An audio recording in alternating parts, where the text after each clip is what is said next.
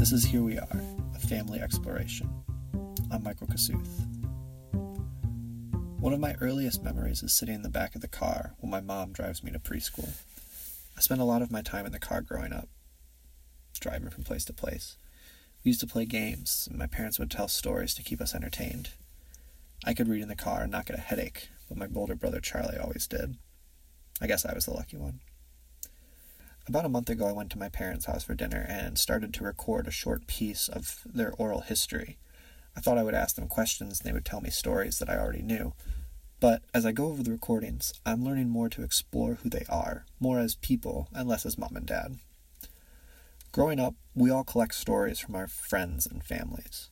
Some are funny, embarrassing, sad. All of them to me have this sort of sacred quality. I started this project as a way to engage with my family stories, but ended up just getting immersed in the awesomeness and the sanctity of them. I would say that I lost the road, but I think I found something better. First up, my dad, Daniel Kosuth. Raised in Warren, Michigan in the 50s and 60s, his family came over from Czechoslovakia to the Michigan Upper Peninsula to work in iron mines around the turn of the century, making me a third generation American from his side. To start his story, he went back to some of his earliest memories. I remember very distinctly learning that I was going to be going to kindergarten. My mother came home and told me, You're going to be going to school. It was like, Holy shit, you know. Mm-hmm. Um, went to Catholic school and did not enjoy it. I was miserable in Catholic school. I was uh, the brunt of the bullies because I was small and I was shy, and you know.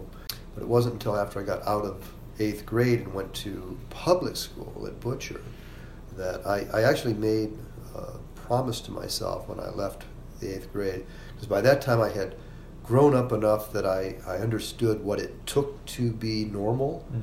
and, and thought that I could do it. Mm. um, so when I went to Butcher, I made a point of I was going to be normal. And it turned out that for the years that I was in high school in, in Warren, I was part of a clique and I had friends and you know we got rowdy and we got you know we had a good time. It was it was mm-hmm. really great great period of my life. And then of course you know there had been an expectation in my family that we would go to college. My dad and mom, I think, kind of saw that as a kind of a magical thing mm. that you go to college and everything is good after that. Mm. And they had no idea what college was about or how to prepare for it or how to guide it or what to expect from it or anything. I went to college and was like, what is this about? I had no idea. The Vietnam War meant that you damn well better be in college or you were going to be shot at. You know, so that was very difficult. Something that actually struck me about this uh, with both my parents was when I asked them questions about their, what their childhood was like. They both started with uh, when they were really young and went up to the end of college. I'm graduating from college myself in less than a month, and now I'm starting to think, am I at the end of my childhood? Overall, these first two episodes are about my parents' experiences in school and in the workforce, and how those experiences have shaped who they are and how I understand them from then to now the expectations of today are vastly different for me than they were for them. And I am using these as a means to better prepare for this next step in my life. The first ultimate question for the end of a childhood is what is the stark difference between adulthood and childhood? There must be something, right? But what is it? For my dad, it was something pretty simple. I dropped out of college once the, the uh, Vietnam threat was removed by the lottery mm-hmm. and uh, got married. It's like I just it was like the the ticket to being a grown up. Mm. Yeah, the first girl who said yes, we got married. Mm. You know, I mean. This marriage was to my dad's first wife, Diana, not my mom. He met her later on. Well, I definitely don't think that getting married is the ticket to being an adult today. I do see how there are acquired social actions to take to move on to the next step. I guess for me, it's always been education there was the expectation in our house that uh, me and Charlie would go to college or pursue some kind of higher, education. My dad once told me that even if we wanted to be tradesmen, we would have gone to school for it. For my dad, education wasn't so much a social requirement as it was a way out. Yeah, so then I, I ended up going back to college once it made sense. You know, I was working at Ajax, forging and casting as a maintenance guy. Mm-hmm and you know getting my finger cut off you know well let's let's go to college all my life my dad has valued education he and my mom spent huge amounts of their income on private schools for me and my brother My grandfather, while having tons of natural intelligence, was not able to attend school and became a bricklayer after being labeled as uneducable, which I guess was just a thing they did back in the 20s. Me and Charlie received the best education we could have and it opened up many doors that my dad and grandfather would never even known were there. This strong value in education and the story on his college experience severely contradicted themselves to me. It led me to ask, why carpentry? Also, a slight auditory apology. I can't remember a dinner with my parents where they weren't having a cup of tea with or after the meal, which my mom started to make as we were recording this piece. Working with wood, working as a tradesman, working with building things was tremendous value. That's what Dad did. Mm-hmm. That's what he expected us to do, as far as expected us to be competent with mm-hmm. that sort of thing to help him. You know, I worked with him from the time I was about 12 years old or so, mm-hmm. um, and it, those experiences working with my dad were the the few times that I actually felt accepted by him. Mm. You know that I could go out there and work with him, and I could actually do what was supposed to be done, and I didn't get yelled at for it. You know, um, I could be successful with him. Mm-hmm. So, you know, I got a lot of reward from doing that kind of work. I should probably make a note that my dad finished school with a degree in English, and I am currently studying to become an English teacher. I fully understand this feeling of success while bonding over an idea or activity with your father. Of course, while my dad did not have a clear path from college graduate to professional carpenter, he spent some time in the private sector and did not enjoy it entirely. So I worked for Ajax, then I went to Smith Morris Corporation, the aircraft industry, and I found that I just really didn't like corporate life. Mm-hmm. Um, the intrigue, the politics, the bullshit. Mm-hmm. It was just, oh, you know. Of course, I was in a management position, and there was a strike. Uh, and these people that I had been supervising for the last, you know, year and a half, two years, and had a good relationship with, all of a sudden they were calling me names across the picket line. Mm-hmm. And my sympathies were with them, you know, because I was brought up in a blue collar union household. My dad was, you know, a strong union man. Um, I had a very difficult time with this notion of, you know, um, I can hear the frustration in his voice. This frustration was one that I noticed at a young age in his work life, and left me confused at who exactly this anger was towards. I remember very clearly my dad's distaste for some of the building inspectors in Oakland County, where he did a majority of his work. For those who don't know, to do any sort of building or remodeling of homes, you need a permit from the local government, and the worksite needs to be periodically inspected. If the work does not pass the inspection, my dad could become behind on his work and potentially lose money. He's also perfectionist and, on principle, does not make many mistakes with his work. Trust me. So when an inspector did not pass him, this anger would come up.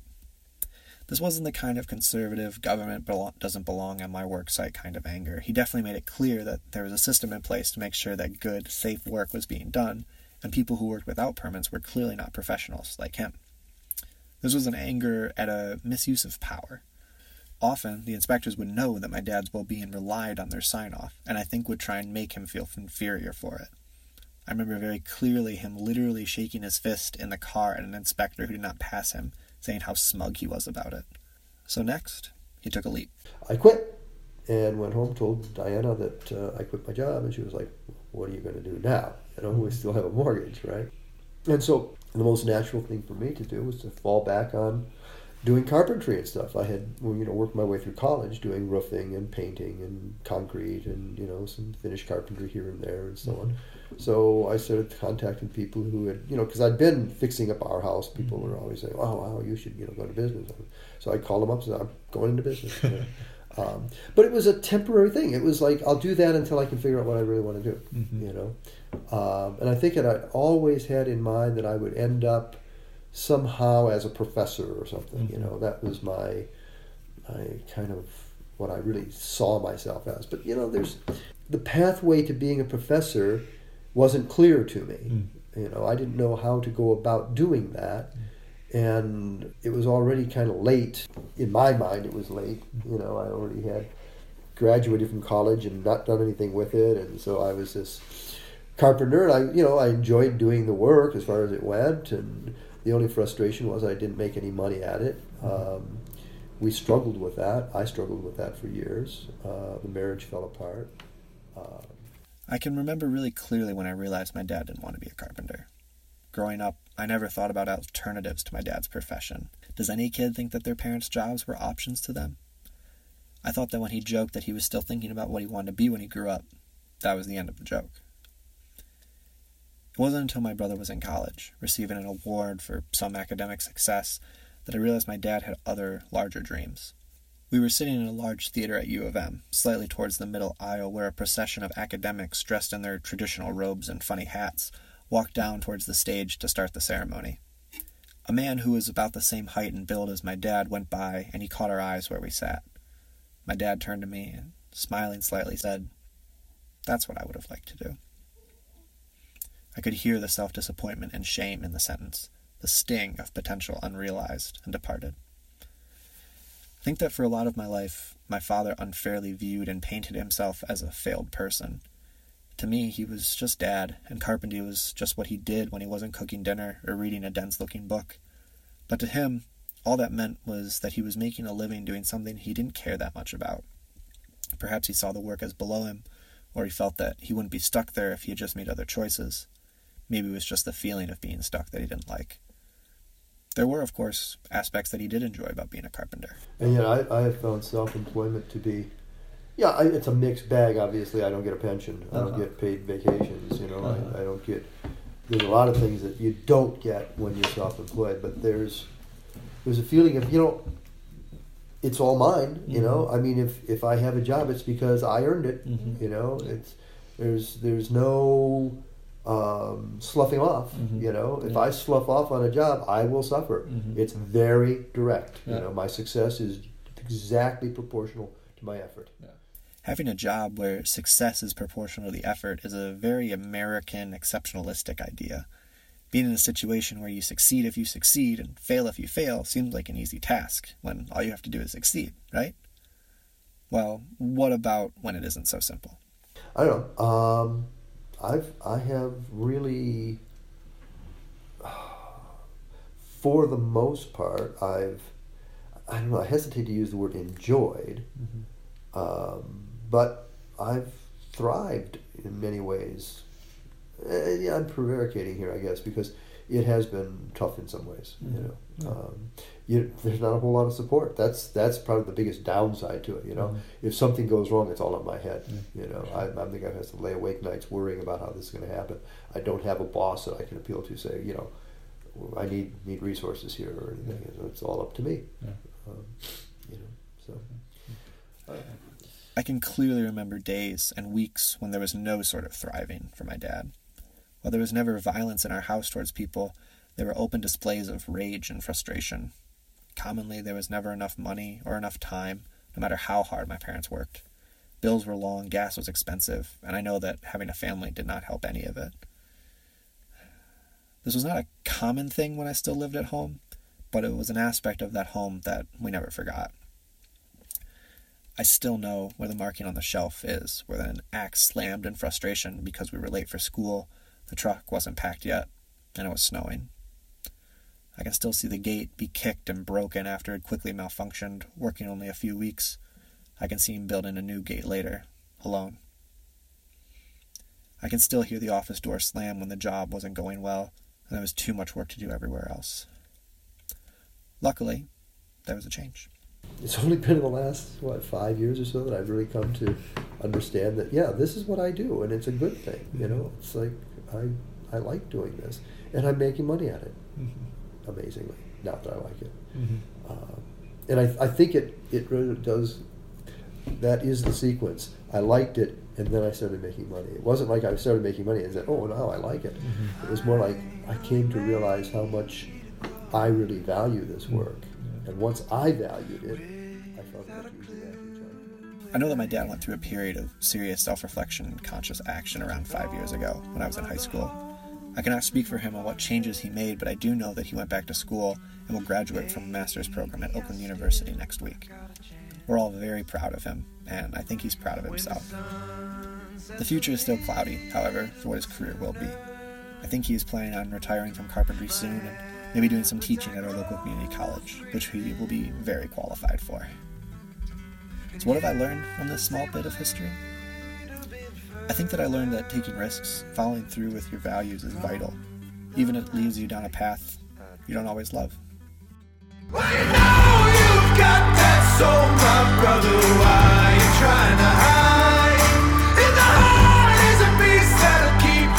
You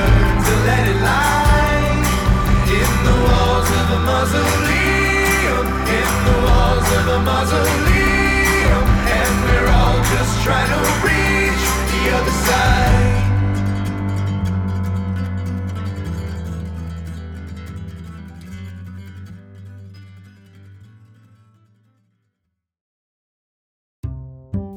This has been Here We Are. I'm Michael Kosuth. Thank you for listening.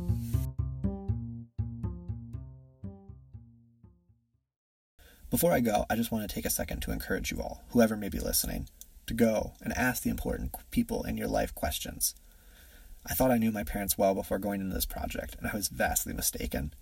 Just talking to them for a couple hours, I learned more about their past than I ever thought I could. And all it takes is the right questions. Our stories are really, they're all we have, and to share them is an act of love. So, thank you for listening.